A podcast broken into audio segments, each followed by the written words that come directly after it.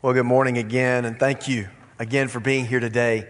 Find your Bibles, James chapter 5. James chapter 5, and uh, we begin with the last chapter in the book of James as we've been studying through James each and every Sunday.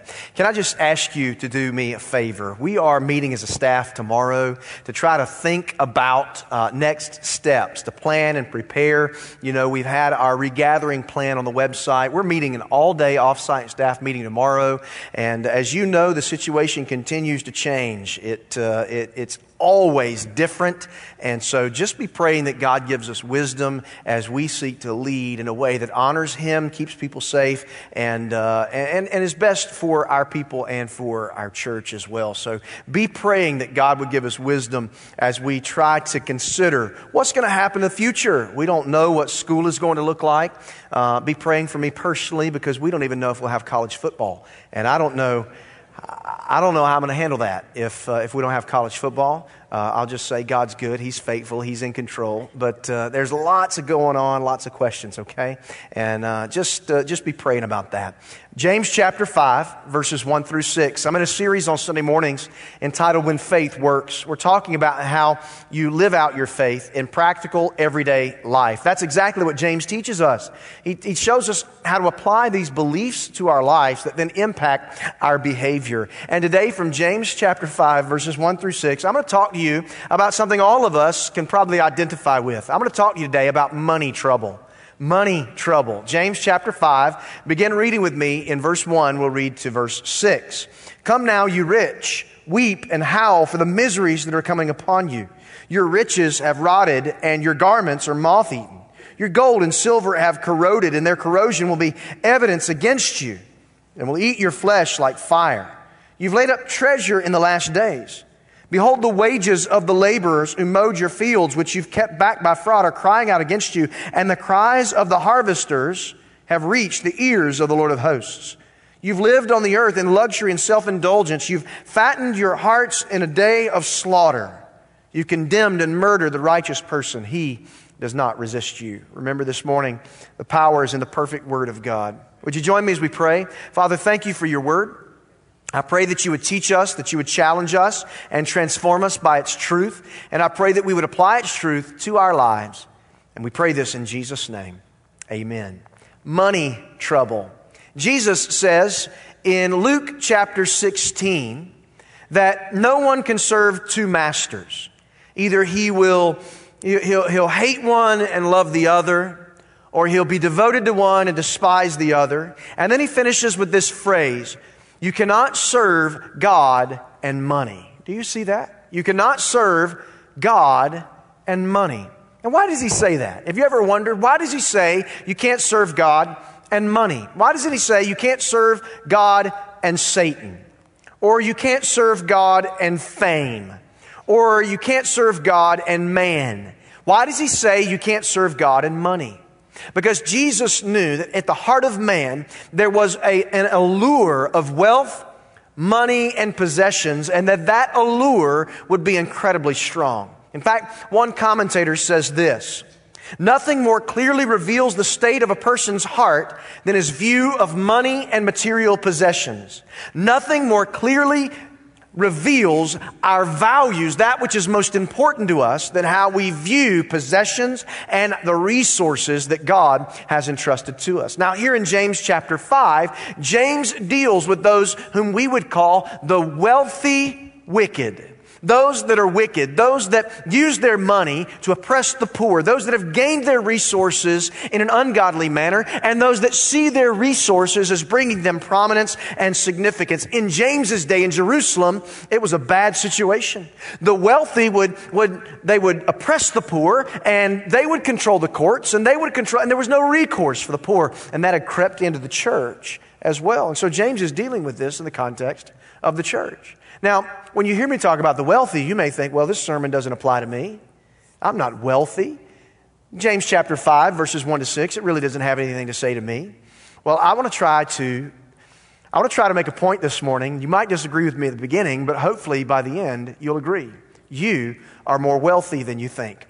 In fact, in the grand scheme of things, in the context of the entire world, you are very wealthy. You say, Pastor, you've not seen my bank account. How do you know? Let's just say this. If, if your household income is greater than $50,000 a year, you are in the top 50% of the United States of America. Think about that. Your household income is greater than $50,000 a year. You are in the top half of income earners in the United States. Now let's take it up a notch. If your household income is $75,000 a year, that's both spouses. If both spouses are working, $75,000 a year, the income of the household, then you are more wealthy than 80%. You're in the top 20% in the United States of American income earners. That means that if you see 10 families as you're walking down the street, statistics are that you will be more wealthy than eight out of those 10 families. Now let's take it up another notch. This is, we're, we're getting really high. If your, your household income is $135,000 a year in the United States, you're in the top 5% of income earner, earners across the entire nation. The top 5%, that makes you filthy rich. When you spread this out internationally, the statistics become even more staggering. Do you know that, that over 3.5 billion people across the world live on less than $2 a day? 3.5 billion people live on less than $2 a day. Did you also know that in any given month in your house, you will use more clean water. You will wash clothes, you'll wash dishes, you'll wash your car, you'll cook, you'll take showers and baths. You will use more clean water in one month than many people see in an entire lifetime. In the grand scheme of things, in the, the scale across the globe, you and I are incredibly wealthy. And so we can't say James chapter 5 doesn't apply to us. God is speaking to us here. And then there's a, there's another assumption that I, that I, I kind of want to call out, and it's a false assumption that the more money I have, the more generous I'll be. If I have more wealth, then I'll give more away, but I can't give right now because I don't have enough. The study was done, and in the United States, there are about 800 families that have a net worth of over a $100 million. If one of those families is here this morning, I'd love to talk to you after the service, okay? 800 families have a net worth of a $100 million or more. But do you know when they ran the statistics to see the charitable giving of these families, guess what it was? Less than 2%. Less than 2%. So just because you have more money doesn't mean that you'll be more generous. And here, James begins to talk about those that are wealthy. And now look, it's not a sin to have wealth. It's not a sin to have resources. It's not a sin to have money. And that is not what James is saying. He rebukes those who trust in their wealth. Like Paul says in 1 Timothy chapter 6 and verse 9, those who desire to be rich fall into a temptation into a snare, into many senseless and harmful desires that plunge people into ruin and destruction. He goes on to say that you can't, that you can't serve God in money and that at, at the root of all evil is a love of money. Now, James is not saying, Paul is not saying, Jesus doesn't say that having money is wrong. In fact, having wealth is not wrong. The Bible says in Proverbs chapter 10 and verse 22, the blessing of the Lord makes rich and he adds no sorrow with it. Deuteronomy chapter 8 and verse 18, you shall remember the Lord your God, for it is he who gives you the power to get wealth. And so we see throughout scripture examples of faithful, godly people who had income and resources. Abraham, David, many others. It's not a sin to have money. Listen, it's not a sin to have money.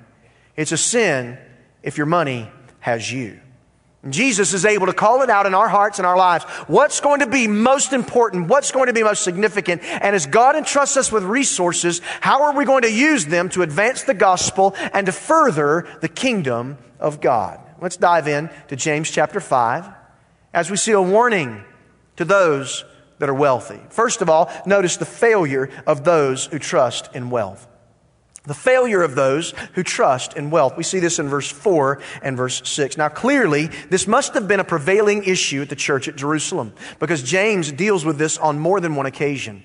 James is talking about the, the problem that exists in the society in that day in Jerusalem. There was a, a class war, and the wealthy would oppress the poor, and they wouldn't pay them what they owed them, and the poor had absolutely no recourse, and they had absolutely no way to get their money back or to get what they were owed.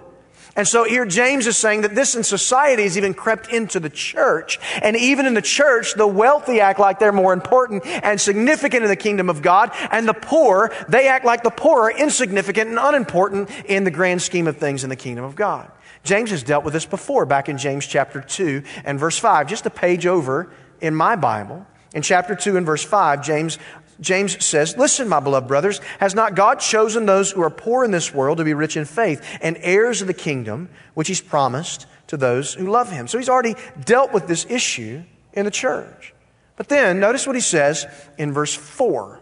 He tells the wealthy wicked that they've been oppressing the poor. And listen to what he says Behold, the wages of the laborers who mowed your fields, which you kept back by fraud, are crying out against you, and the cries of the harvesters have reached the ears of the Lord of hosts. What's he saying? He's saying those that are wealthy, that own land, they've hired poor people to do work for them. They've hired the poor, and they've asked them to mow their field, or they've asked them to harvest their grain. And so they've mowed their fields and they've harvested their grain. The job is done, and they show up for their wages, and they don't get paid. Imagine a modern day scenario where, uh, let's just say you want to get your kitchen remodeled. And so you decide to hire someone, a contractor comes in, and you get your kitchen remodeled, and the job is done, and everything is finished, and it's just like you want it. And then you say, I'm not going to pay you for the work that you did. That's wrong. It's unacceptable. It's ungodly. At least in our day, there would be a legal system where there might be recourse. In James's day, the judges were in the pockets of the wealthy. And so the, the poor could do absolutely nothing for recourse to get the money that they were owed. And the wealthy would hire them. They would do the work and they'd hope to get paid and they'd never get paid. And this was also happening in the context of the church. God forbid. He goes on to say, not just verse 4, but in verse 6, he goes on to level another charge. It wasn't just fraud. He says, you've, you've condemned and murdered the righteous person. He does not resist you. Now, you've condemned and murdered the righteous person, the, the righteous poor. Now, I don't think James is speaking literally, that you have literally taken someone's life and you've murdered them. Figuratively means you are, you're pressing them to the point where they have no money, they have no resources, they can't buy food, they're to starve to death. You are killing them. You are, you're taking everything away from them. And he doesn't even resist you. The only thing that he can do is cry out to the Lord for justice. If he goes to the courts, he can't afford a lawyer. And even if he could afford a lawyer, the judge is in the back pocket of the wealthy. And so here, James is saying that there are those who've trusted in their resources and money is their God, and then they use it to oppress everyone else. He says in verse 6 of chapter 2, do not the rich men oppress you. They draw you before the judgment seats. And here he says he does not resist you. There's nothing he can do. I heard about a man who was on vacation. He was walking along the beach and he saw a woman who was kneeling down in front of her little toddler, and it was clear this toddler was choking. The man rushed over and said to the woman, What's the problem? She said, he, he swallowed a quarter, he swallowed a coin, it's stuck in his throat, I don't know what to do. And immediately the man knew what to do. He picked up the little boy, grabbed him by the feet, he began to hit him on his back, and immediately the coin came out. The woman said, Thank you so much, sir. I, I, I know that, that you must be a doctor. You knew exactly how to get that coin out of my son. He said, No, I'm not a doctor. I work for the Internal Revenue Service. It comes naturally for us. In your life and in mine, if we're not careful, we will get choked up when it comes to money. We'll allow that to, uh, to become our God, to become the most important thing in our life. Those that, that only focus on the things money can buy are in great danger of losing the things money can't buy, that are so much more significant, so much more important. Here, we need to remember that our priority, the most important thing in our life, must be our relationship with God. Then that must inform everything else. We see the failure of those who trust in wealth Money will fail you in the end. Secondly, notice the foolishness of those who trust in wealth. And in, in, verse 5 of chapter 5, James gives us a striking analogy, draws a picture. And I, I know by now you realize that as a preacher, James does not hold back. And that's exactly what we see here in verse 5. He describes the foolishness of trusting in worldly possessions. And again, I want to make a distinction before we look at verse 5, there's an important distinction we need to remember. It is not a sin to enjoy the blessings of God. It is not a sin to enjoy the material possessions that God has entrusted to you. That is not a sin. But it is a sin to be self-indulgent, to be selfish and wasteful. It is a sin to trust in riches and resources. And James describes the person like that in verse 5. He says, look at this. You've lived on the earth in luxury and in self-indulgence. You've fattened your hearts in a day of slaughter. Do you, you see the analogy, don't you? You see the picture that he's painting. Like, like cattle being prepared for slaughter, like hogs being prepared for slaughter. Man, they get the best of the best. When you're preparing an animal for slaughter, man, you feed them the very best. You get them fat, you get them happy. They just don't know what's coming. They don't know that slaughter, judgment is on the way. And the same thing with those that are the wicked and wealthy. James is saying, you've got everything that you want. You think you've got everything that you need. And you think that all of this money and all of these resources, that they are for your comfort. But really what's going to happen is you're like the calf that has been fattened in the day of slaughter. And ultimately judgment is coming. You just don't know it. You fatten your hearts as in the day of slaughter. The rich had become rich and wealthy off the backs of the poor. And James is saying there's a judgment coming. You see, money is a wonderful servant, but it is a horrible master. God wants us to use the resources He's entrusted to us to advance His kingdom, to help those that are less fortunate. I heard about a rich businessman who was walking along the coast one day, and he saw a fisherman, a professional fisherman. It was about midway through the day, and the fisherman was just leaned back in his chair. His pole was up, no line in the water. He was just looking out at the lake, looking out at the ocean, looking out and enjoying the view. The businessman said, What are you doing? Why aren't you fishing? The fisherman said, Well, I've already caught enough fish for the day. The businessman said, Well, why don't you catch more? The fisherman said, Well, then what would I do? He said, You could catch more and you could sell the extra. You could buy more nets and rods and you could catch more fish. Then when you catch more fish, you could hire more fishermen and you could get more boats and you could go get nicer boats and go fish out deeper and you could, you could have a fleet of boats. You could sell your fish. You could become wealthy and, and independent. He said, well, if I become wealthy and independent, then what will I do? The businessman looked back at the fisherman and said, you could sit back, relax, and just enjoy life. The fisherman said, what do you think I'm doing now? You see the difference in perspective? Can I tell you something this morning? If you spend your life chasing the almighty dollar, you might catch some dollars, but you're going to end up tired. They asked Nelson Rockefeller, How much is enough? He said, Just a little bit more. It's never enough. And if money is your God, if wealth is your goal, it will never satisfy. And James is dealing with those who oppress others with their wealth. We see the failure of those who trust in wealth. Secondly, we see the foolishness of those who trust in wealth. And thirdly, we see the future of those who trust in wealth. I skipped the first three verses of this passage because this really is the harshest criticism and it's reserved here for the end of our message. James leads with it, man, right there in verses one through three. He's telling those that are wealthy exactly what they should uh, expect to experience. Don't be surprised here. James does not hold back. What does he say? He says initially, right there in verse 1 Come now, you rich, weep and howl. Those of you who are rich ought to be miserable. Why?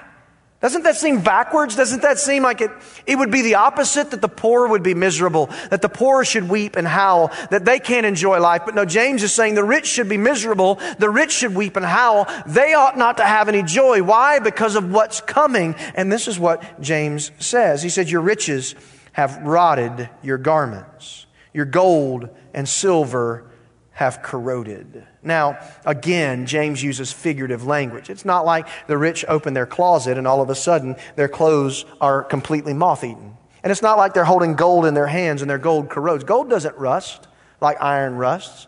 James, is making a figurative point that all of these things that we depend on, that all of these things that we place our life in, that all of these things that we trust in, that ultimately they will not last. And so you can always get a nicer vehicle, or you can earn more money and get a nicer house, or you can buy a nicer car, you can get a new boat, you can get all of these things, but all of these things will not last in the end. And you need to make sure you've got the proper perspective regarding life and think about beyond just this life, but eternity. Who's your master? Who's your Lord? And in fact, right here in verse 3, he says there's going to be evidence against you. Look at what he says in verse 3 Your gold and silver have corroded. Their corrosion will be evidence against you and eat your flesh like fire. You've laid up treasure in the last days. Man, that's a strong verse. All of this stuff that you gain in life in order to get ahead and to make a difference and to keep up with the Joneses, all this stuff that you gather together and, and you're depending on it instead of depending on the Lord, it's evidence in the last days that you trusted your life to riches instead of trusting your life to the Savior, to the Lord. He says it'll, it'll speak against you because you laid up all of this stuff for the last days. As I was studying this week, I came across an article in the Associated Press. It was about someone who, who rented a safety deposit box at a bank in India. And inside the safety deposit box, they placed 10 million rupees. 10 million rupees sounds like a lot of money, and it is. In, in American dollars, that's $222,000.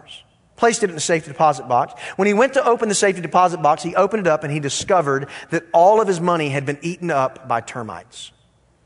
He put his hand in there and it just crumbled. So the police were called, the insurance company was called. Police came out and they started an insurance claim. The bank had had problems with termites before. That made me think as I, as I thought about this person opening the box, expecting to see all kinds of money, and then seeing it completely disappear. It made me think about what Jesus says in Matthew chapter 6 and verse 19 through 21.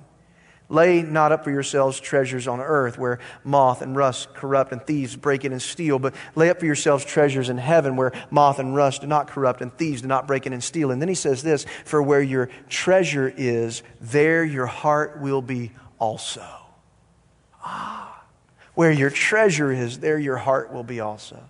A lot of us, we spend our life accumulating stuff, and in the end, when we open the box, we'll reach down in there and we'll find that it just runs right through our fingers. When you invest in the kingdom of God, when you invest in the souls of mankind, when you invest your time in the Word of God, those are things that last forever. We've bought a lie that the almighty dollar somehow will bring us hope and satisfaction and rescue us in the end. It will not, it does not entrust your life to Almighty God. What good is it to have the things that money can't buy if you don't have the things that money, what good is it to have the things money can buy if you don't have the things money can't buy? Money can buy a $500,000 house, but it can't buy a home. Money can buy a million dollar diamond ring, but it can't buy you love. You see, God intends for us to use the resources He's entrusted to us to advance the kingdom, to reach people with the gospel of Jesus Christ. We tend to think that money will bring happiness. All of us today probably have some money trouble. We could say, if I just had this much money, all my problems would be solved. There are people in the United States of America and even in churches that believe that money will fix their issues. If I just had a certain amount, then it would be okay. There's a man named Jack Whittaker who believed the same thing. Jack Whittaker was a successful businessman, middle class American. Until Christmas Day of 2002, Jack Whittaker won the Powerball lottery. At that time, in 2002, it was the largest sum ever paid out in lottery winnings $314 million. You think if I just had $314 million, all my problems would go away. The reality for Jack Whittaker, Christmas Day 2002, $314 million, his problems just began. Over the next decade, his life began to unravel. He lost a granddaughter and his granddaughter's boyfriend to a drug overdose. His daughter also passed away in that next decade. He was robbed at gunpoint multiple times. He was arrested, charged for driving under the influence. He also had had been sued multiple times for not paying his bills. One of the largest suits against him was from the Caesars Atlantic Casino. They sued him for $1.5 million in unpaid gambling debt. Jack Whittaker thought $314 million is going to fix all of my problems, and all it did was heap sorrow upon sorrow. Because when you focus on money and when you believe that that's the answer, what you'll discover is it doesn't last. It doesn't bring joy, it doesn't bring hope, it doesn't bring happiness, it does not bring fulfillment. So, why does Jesus say you can't serve God and money? Because he knows the tendency of your heart and of mine is to depend on wealth and resources, to buy into the American dream and the world system a whole lot more than we buy into the kingdom of God and eternity. We will sell our souls for temporary pleasures instead of trusting in Jesus Christ for eternity. Don't buy the lie. He doesn't say you can't serve God and have money, but you can't serve God and serve money. we need to remember the most valuable thing on earth is a relationship with the Lord Jesus Christ that saves your eternal soul. I want to ask if you'd bow your heads and close your eyes all over this place. Heads are bowed and eyes are closed. Has there been a time in your life where you've trusted in Christ? Have you repented of your sins and placed your faith in Jesus?